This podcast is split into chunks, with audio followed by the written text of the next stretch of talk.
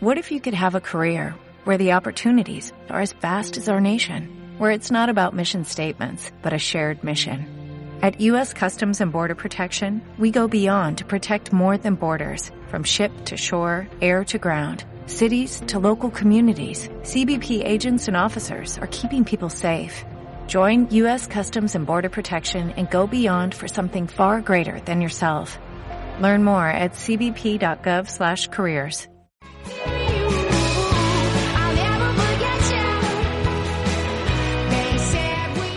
Marc Esteve, molt bon dia, com estàs? Bon dia, com va? Va bé. Fas feina, fas trui, estàs de vacances, què fas? No, estic fent un pot de feina. Hombre, que no quedi. sí, sí. Bueno, escolta, Marc, no no n'hem parlat, però bueno, has- tingut una altra bona temporada, no?, a tercera, en quant a lo futbolístic, eh, però has- has decidit canviar, canviar d'aires. Com, com s'ha donat tot? Pues, bueno, sí, ha estat una temporada positiva, sí que és vera que en el final ha decaigut un poc tot, i amb el canvi de, de directiva i el canvi de direcció del club, pues, no estem molt, no sé si dir d'acord, però bueno, vaig, vaig decidir que si arribava una oferta important i amb un projecte competitiu, pues, tal vegada sí que hi hauria un canvi d'aires. I així ha estat. Bueno, i l'Andratx és, és el teu nou destí, vens de jugar en el Solla, on mos has acostumat, per altra banda, a fer gols. Te vull dir, jo si una cosa sap fer bé és fer gols. Te vull dir, remat, no, davanter, rematador. Mira, és del perfil de, de, de davanter que ara mateix cerca el Mallorca, no? Un tio que, que l'enxufi. Sí, sí, eh, en Contreras no ho sap, però jo crec que si hi ha una telefonada al Mallorca, eh, tal vegada sí que m'ho pensi. Home, clar, jo, jo te passes contactant, no passa res. sí, sí. Però bueno, Andratx, Sí. Andratx un, un club que ve de, ve de una, temporada històrica i, bueno, si, si t'ha convençut és que vol, vol seguir creixent, també.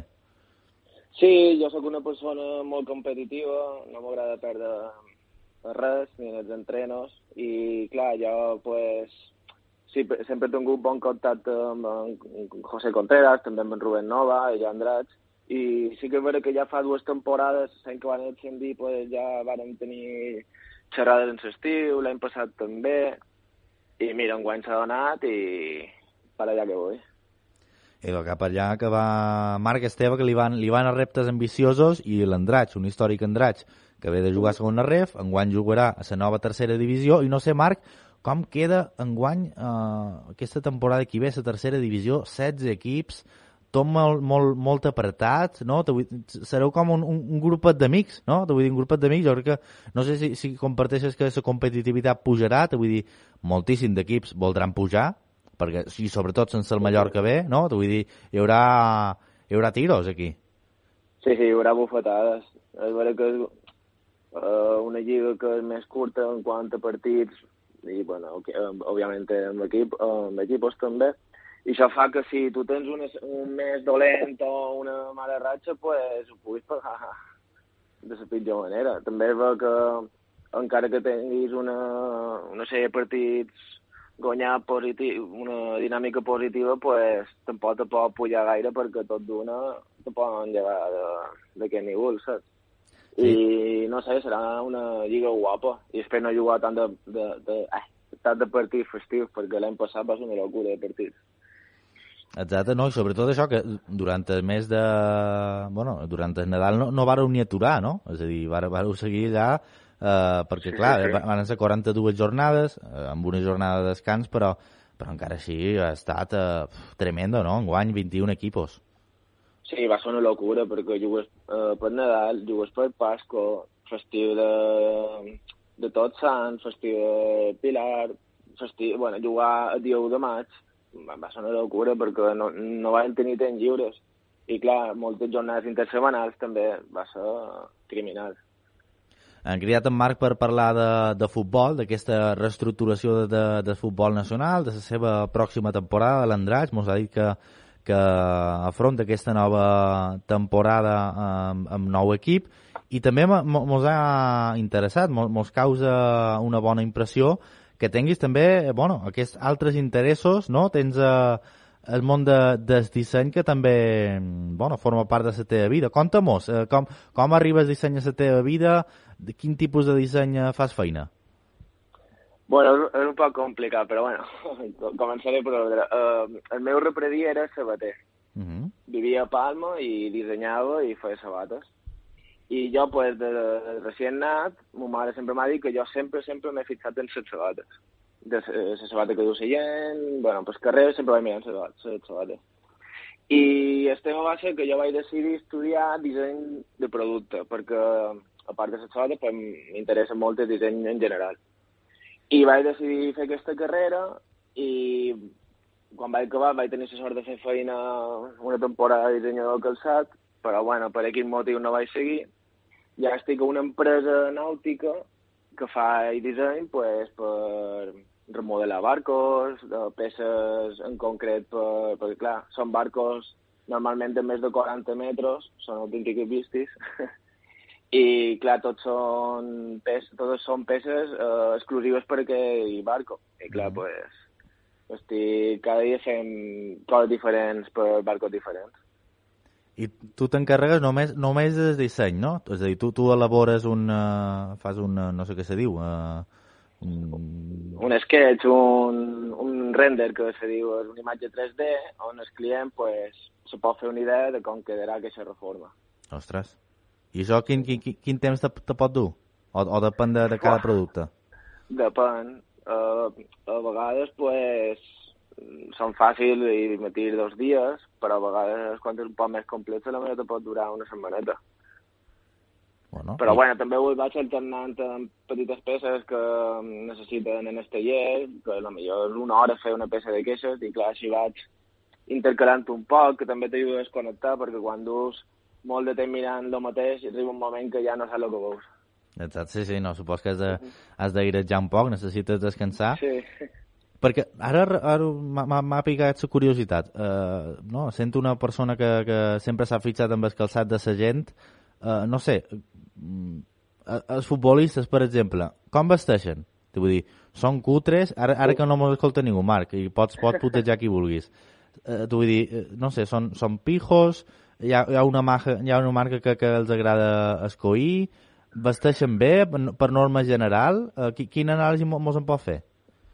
Uh, jo, la meva opinió personal és que um, avui en dia la gran majoria de, de, de futbolistes no tenen personalitat a l'hora de vestir. Mm -hmm. És a dir, és veritat que els vesteixen grans marques, avui en dia tots veiem que les presentacions duen Valenciaga, una camiseta que posa Valenciaga, que és una camiseta simple, però que posa Valenciaga, i ja per això te val 300 euros. És veritat que les marques te donen un estatus social que tu pues, demostres que, que sí, que tens un poder alt adquisitiu i tal, però a la veritat, el que és estil no en tenen perquè se regeixen per ser marques.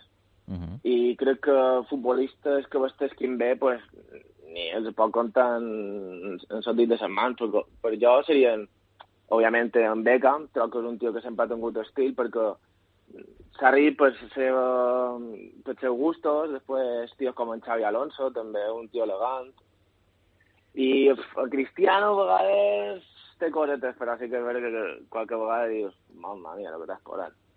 Però és això, és, és el que se du avui en dia, demostrar que dus un conjunt Gucci, un conjunt Versace, que sí, que a vegades hi ha coses xules, però l'únic que demostres que tens una doble i que te pot gastar mil euros en una camiseta. Sí, tinc un poc la mateixa sensació, no sé, ha, però, bé, per exemple, hi ha, hi ha hagut gent que ha estat com molt rompadora, no? Mira, aquí, per exemple, el tenim a Mallorca. Jo no sé què, què n'opines tu. Jordi Boula. Tu dius, un tio particular, no? Un tio... A mi me recorda en en, en, en Rodman, en en Rodman de, dels 90 i dels 2000, un tio que a lo millor no t'agrada, a lo millor tu dius, ostres, això és com molt rompador. Però no sé, com a mínim, té, té, no sé, és únic, no? Te vull dir, intenta sí. tenir la seva personalitat. Sí, mira, jo en Jordi Bola sí que m'ha un tio que, que té estil, perquè és veritat que uh, du un tulbor i va super colorful i tal, però és ell, és a dir, tu si com vesteix, dius, és en Jordi Bola, en Jordi Bola vesteix així. I me pareix perfecte, perquè he vist fotos seves i estic totalment d'acord. Uh, a mi personalment és un tio, trobo que és un tio que té estil. on volia anar era, per exemple, quan varen fi, eh, firmar o presentar en Ferniño. En Ferniño se presenta aquí, que és un sub-21, que sí que és vera que ja pot tenir contracte professional, tot el que tu vulguis, però se presenta aquí vestit exclusivament de Valenciaga. Que sí, que clar, ton pare està futbolista, tu ja ets professional, tens una temporada, però el que és estil, estil, jo quan te vaig veure no m'agrada gens. I això és el problema, que avui te troba gent que juga eh, segona ref, primera ref, que sí, que guanyes 3.000, 4.000 euros al mes. Però d'aquí 10 anys, quan tinguis 32, no, no has estalviat res i sí, te presenten vestit de Gucci, Balenciaga, tot el que tu vulguis, però al fin i al cabo, el que és estil no en tens, perquè tu el mateix que diuen els futbolistes de primera divisió. Mm. I, no ten, I això des del meu punt de vista, denota que no tens una gran personalitat i un estil propi. Exacte. No, sembla que prima, no? Ses marques, no? El que dius, Valenciaga, Exacte. sembla que estava veient ara, ho, ho he hagut de cercar, com, com anava vestit Ferniño, això, el que diu Valenciaga, ho du en, en diversos idiomes, no? Aquesta camina blanca, calçons molt sí. curts, i després unes sabates negres estranyes, que no sé, bueno, semblen sí, com esportives. Són un tipus, són un tipus calcetí que té una sola, una sola i és bàsicament això, però clar, és que això eh, te costa 600 euros. I si vols dir, hòstia, una València de 600 euros, però lo, desde mi punt de vista i com a dissenyador, a mi no me diuen res. Sí que és algo rompedor, algo fuera de lo común, però no, desde mi punt de vista no tot, no todo vale. I, i el teu estil com és, Marc? Mem, ara parla, parla'm un poc de tu. Uf, jo, jo he tingut una, una infància que m'agradava molt pues, vestir a lo requerillo, un poc aquest punky patinete, diguéssim. I, i vestir un poc eh, en resquicios d'aquella època. M'agrada molt anar amb vans, també m'agrada molt anar amb les Air Max One. Sabates, diguéssim, de 70, 80, uh -huh. uh, un poc d'estil Stranger Things, diguéssim. Vale. No sé si has vist la sèrie, pues, així, eh, no sé, m'agrada anar còmode i, i sí que és veritat que soc bastant presumit, ho reconec. Bueno, això és bo, això és bo. No, no, jo me'n recordo allò, sí, sí. me'n recordo que l'època skate que a tots mos ha pegat, Converse, jo, duia, com, jo jugava a bàsquet amb, amb sabates Converse, perquè claro, claro. és que això és el meu... Eh, retro, no sé, te sents com una altra època, no? És Exacte, el que dius. sí. Sí, jo, per exemple, eh, a l'hora de, de comprar no, no me gast més de 15 euros amb, amb una camiseta. Abans sí, abans sí que me gastava 30-35 euros amb una camiseta cada dia, que estat loco. I m'estic més anar de marques més normals, més accessibles per tothom, on sí me gasto dos veces en les sabates. Ho reconec, en les sabates sí que m'he pogut gastar pues, 200 euros, i si no, si no tingués mesura me comprava cada setmana un parell de sabates. Eh, jo, jo tinc, bueno. tenc una amiga, vivi, quan vivia a Anglaterra, i, i el primer que feia, me deia, en, en una cita, eh, era fixar-se amb, amb el calçat. És a dir, en aquest cas, mira, eh, compartiu passió, eh, igual, igual sí que cobra no, una certa importància, no? És importància que li dones en el, en el, en el calçat que t'ha d'acompanyar... Bueno, és una inversió, no sé quina mitjana te dura un, un calçat bo, però vaja, és una... el que dius, eh? Tu has de posar al final cada dia, si no vas alternant de sabates i, bueno, t'ha d'acompanyar, no sé, un parell de mesos, com a mínim. Sí, sí, almenys jo els he cuidat bastant. Els he guardat quasi tot dins la catxa, la feina de tot el que puc i tal. Jo és que li dono importància a les sabates perquè si tu vas, ets un pincel, vale? una camia és impol·luta, un, calçó, un bon calçó, una lliqueta preciosa, però dur unes sabates brutes i rompudes eh, queda ridícul, però no, no té sentit. Uh -huh.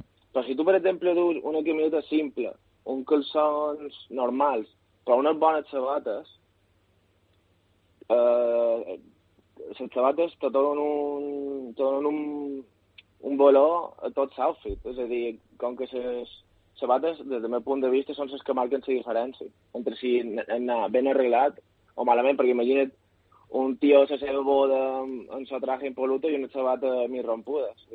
De vas. Eh, sí, això, això, això va per estils. Eh? Ja veiem que... Sí, sí, sí. I, i, i referent a la moda actual, Marc, se, se pot fer qualque anàlisi? Jo tinc la sensació que ara com que s'ha posat de moda això, eh, la gent escolta trap i la gent intenta vestir com un trapero. Però vestir com un trapero és dur xandall, no? Es, es, són els, els, els canis dels sí. anys eh, 2000, vull dir, no, no ha canviat res. Tens, tens, sí, tens la sensació, eh? tu, tu, tu que ets expert m'ho sabràs dir. Home, espera. No, uh, sí, jo el que veig és que són tots handyman, és a dir, van tot el dia en xandall i és aquest estil de narco de barrio, uh, nada de marca, en xandall tot de dia, no, tot de Nike, que des del, des del meu punt de vista una altra cosa que no puc sofrir és una persona que va i xandall Adidas i sabat en Nike, és com si de una mm. camiseta mm. del Madrid i, una, i un calçot del Barça. És que ho he, sí, ho, de criticar tot, Marc, hombre. Sí, Això sí, no jo pot ser. Jo, el meu company, quan, quan estem entrenant i duen unes sabates Nike amb un calcetins Adidas, sempre els hi faig broma. I això, i... a canviar perquè jo no te puc veure entrenar. I el jugador, jo que sé, en Ronaldo, quan jugava amb el Madrid, amb Adidas, i du les sabates que li paguen Nike, no pot. Hombre, això ja... Qui paga manda. Exacte. El Madrid du Adidas, Adidas, això sí que se perdona. Bueno, lo que hi ha. Mar Marc Esteve, t'agraeix moltíssim que t'hagi passat per Tribuneros per Canal 4 Ràdio. Uh, has fet un alto en el camí, la teva feina, sí que t'agraïm. Uh, seguim en contacte per lo que sigui. Si necessites Genial. assessorament, uh, ja sé qui acudir. Així que m'aguardes el, el teu telèfon. Fet. Una ferrada, Marc. Una, fins una altra. Moltes gràcies, una ferrada. Adéu,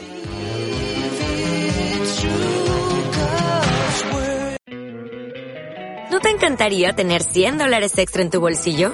Haz que un experto bilingüe de TurboTax declare tus impuestos para el 31 de marzo y obtén 100 dólares de vuelta al instante.